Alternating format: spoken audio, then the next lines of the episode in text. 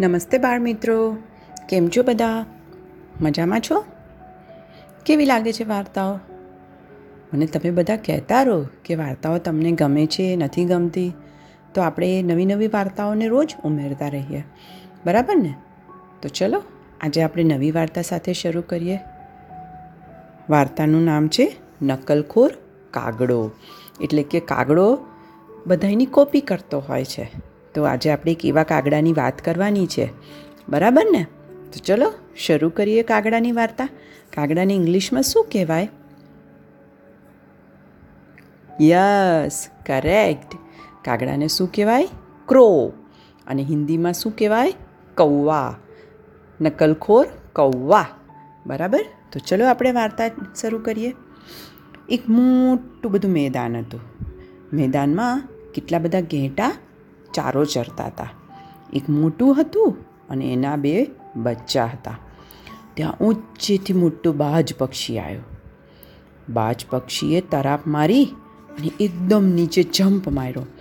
Jump મારી અને પેલું જે નાનું બચ્ચું હતું ને, એ બચ્ચાને એણે પોતાના પગમાં ઉઠાવી લીધું.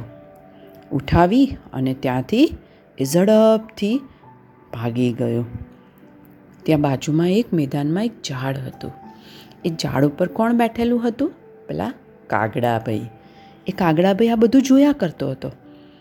એણે તો એકદમ અચંબાથી જોયું.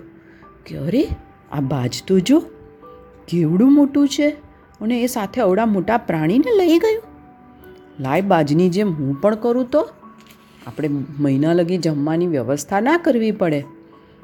કાગડો તો ઉડી ને ઘેંટા પર પહોંચ્યો.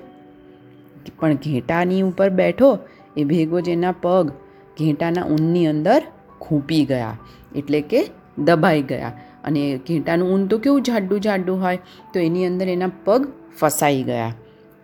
કાગડો તો એકદમ બેબાકડો બની ગયો. એ બચાવો બચાવો બચાવો. કોકને મારવા જતાં પોતે ફસાઈ ગયો. કાગડાની ચીસો સાંભળી અને ત્યાં બાજુમાં કોઈ ભરવાડ જ્યાં ઘેંટાઓને ચરાવી રહ્યો હતો, એકદમ દોડતો દોડતો આવ્યો.